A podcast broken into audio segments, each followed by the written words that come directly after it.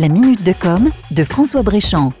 Avec les obligations de confinement, le suivi scolaire à la maison, le travail à domicile quand cela est possible et le temps passé en général sur les loisirs numériques, le trafic sur Internet est en forte augmentation. Du coup, un certain nombre de dispositions sont mises en œuvre pour éviter que le réseau se congestionne. Alors non, n'allez pas penser que vos programmes en streaming de type Netflix vont être arrêtés pour libérer le réseau. C'est une des fake news qui ont été répandues ces derniers temps. Mais sachez tout de même que ces plateformes de diffusion en continu ont été sollicitées par les instances européennes pour, en collaboration avec les opérateurs de télécommunications, adapter leur débit en baissant la définition de leur contenu vidéo. À l'heure où je vous parle, Netflix et YouTube, par exemple, se sont pliés à l'exercice en passant à la définition standard. Dans le même registre, le lancement de la plateforme de streaming Disney ⁇ a été repoussé en avril. Mais au-delà des dispositions prises par les gros acteurs de l'Internet, il y a aussi quelques règles civiques que chacun d'entre nous peut suivre pour participer à l'effort collectif. La bande passante, ça se partage. Première chose, pour ce qui est de la vidéo en streaming, privilégiez les connexions sur les réseaux fixes, comme le Wi-Fi chez soi, afin de libérer de la place sur les réseaux mobiles 3G et 4G.